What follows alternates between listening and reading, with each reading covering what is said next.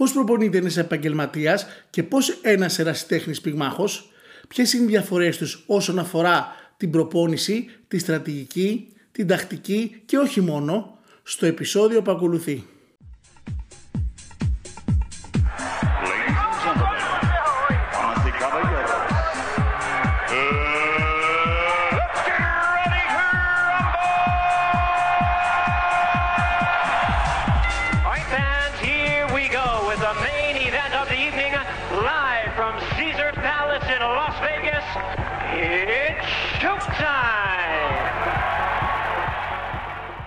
Γεια σας boxing fans και καλώς ήρθατε στο Boxing Life. Είμαι ο προπονητής Δημήτρης Παπάζογλου και αυτό το podcast ασχολείται με το άθλημα της πυγμαχίας. Ενδιαφέροντα παρασκήνια από μεγάλους αγώνες και μεγάλες ανατροπές, όπως και ιστορικές τριλογίες, καθώς και σχολιασμός και ενημέρωση της εγχώριας και διεθνής πυγμαχικής ζωής.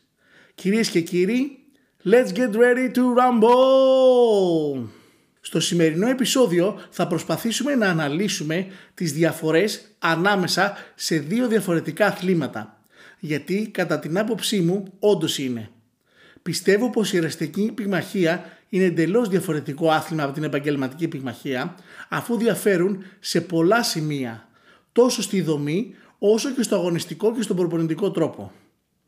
Πιστεύουμε μέχρι το τέλος του επεισοδίου να σας έχουμε διαφωτίσει αρκετά στις διαφορές ανάμεσα στην ερασιτεχνική και στην επαγγελματική πυγμαχία. Για να μπορέσουμε να επισημάνουμε τις διαφορές ανάμεσά τους θα συγκρίνουμε τους εξής τομείς. Την προπόνηση, τη διάρκεια των αγώνων, την ένταση των αγώνων ή των τουρνουά και των πρωταθλημάτων, τους στόχους του κάθε πυγμάχου, τους τρόπους προετοιμασίας των πυγμάχων, την ασφάλεια, την ψυχολογική προετοιμασία, τη στρατηγική και την τακτική προετοιμασία, τους προπονητές, τον εξοπλισμό και τέλος τον τρόπο σκοραρίσματος για κάθε αγώνα. Ξεκινώντας από την προπόνηση, συνήθως ένας αριστέχνης πυγμάχος προπονείται σε γκρουπ αθλητών, είτε είναι σε συλλογικό ή εθνικό επίπεδο, σε μια αίσθηση ομαδικού πνεύματος. Προπονείται για το σύλλογό του ή την εθνική του ομάδα. Ο επαγγελματίας πυγμάχος προπονείται σε πιο προσωποποιημένο περιβάλλον, με όλη την προσοχή και τη συγκέντρωση πάνω του. Η διάρκεια των αγώνων ανάμεσα στους δύο διαφέρει.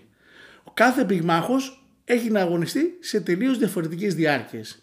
Ο εραστέχνης πυγμάχος συνήθως αγωνίζεται σε αγώνες τριών λεπτών, τριών γύρων.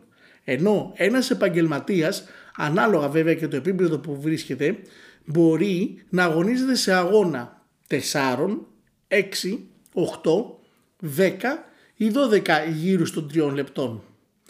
Βέβαια αυτό σημαίνει και συνεπάγεται διαφορετική προετοιμασία για κάθε αγώνα ανάλογα με τους γύρους. Για τον ερασιτέχνη πάλι η διάρκεια είναι σταθερή. Η ένταση τώρα των αγωνιστικών δραστηριοτήτων ανάμεσα στους δυο πυγμάχους διαφέρει και εκεί. Ένας ερασιτέχνης μπορεί να περιγμαχίσει σε αρκετά τουρνουά ή αγώνες μέσα στην αγωνιστική χρονιά, είτε πρόκειται για αγώνες προετοιμασίας, εθνικά πρωταθλήματα, διεθνή τουρνουά, παγκόσμια πρωταθλήματα, ανάλογα βέβαια και με το επίπεδο που βρίσκεται. Ο επαγγελματίας πυγμάχος δεν μπορεί να αγωνιστεί πάνω από 6 φορές το χρόνο και με τους 6 αγώνες να είναι οι περισσότεροι που μπορεί κάποιος να αγωνιστεί. Συνήθως οι περισσότεροι επαγγελματίες κάνουν έναν με τρεις αγώνες το χρόνο ανάλογα βέβαια και το επίπεδο που βρίσκονται.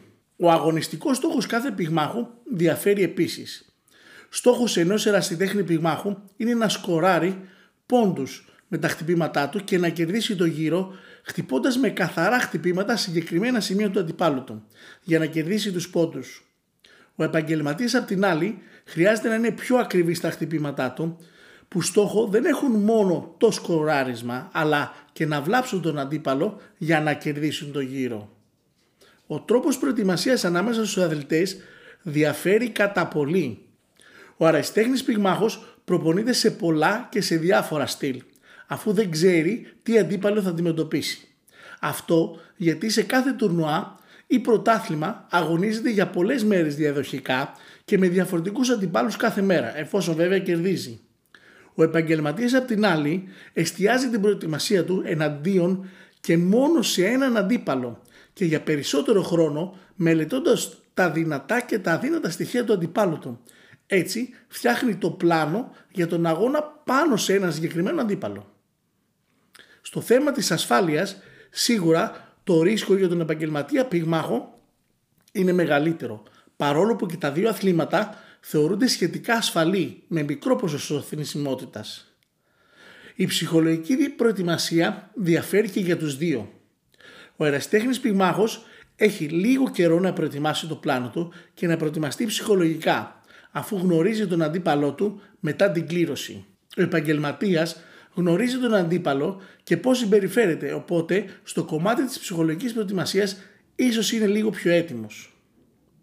Για τη στρατηγική των δύο πυγμάχων εντοπίζουμε και εδώ διαφορές.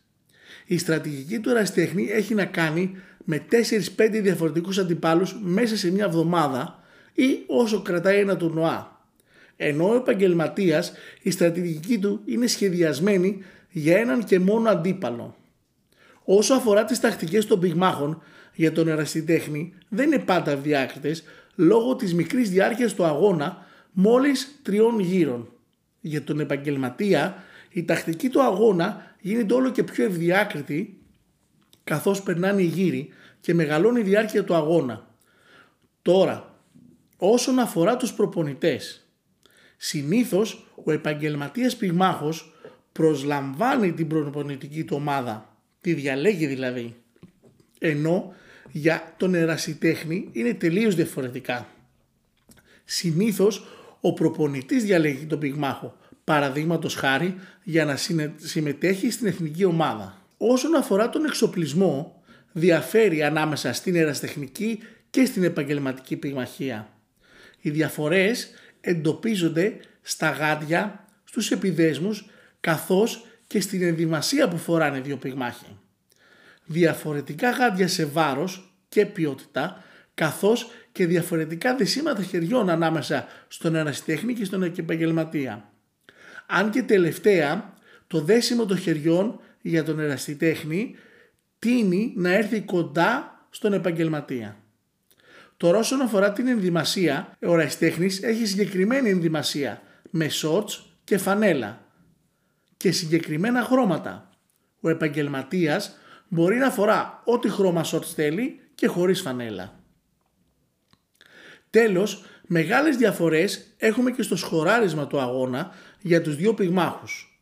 Στην αεραστεχνική πυγμαχία υπάρχει ηλεκτρονικό σύστημα σκοραρίσματος το οποίο επικεντρώνεται κυρίως στην καταγραφή των χτυπημάτων.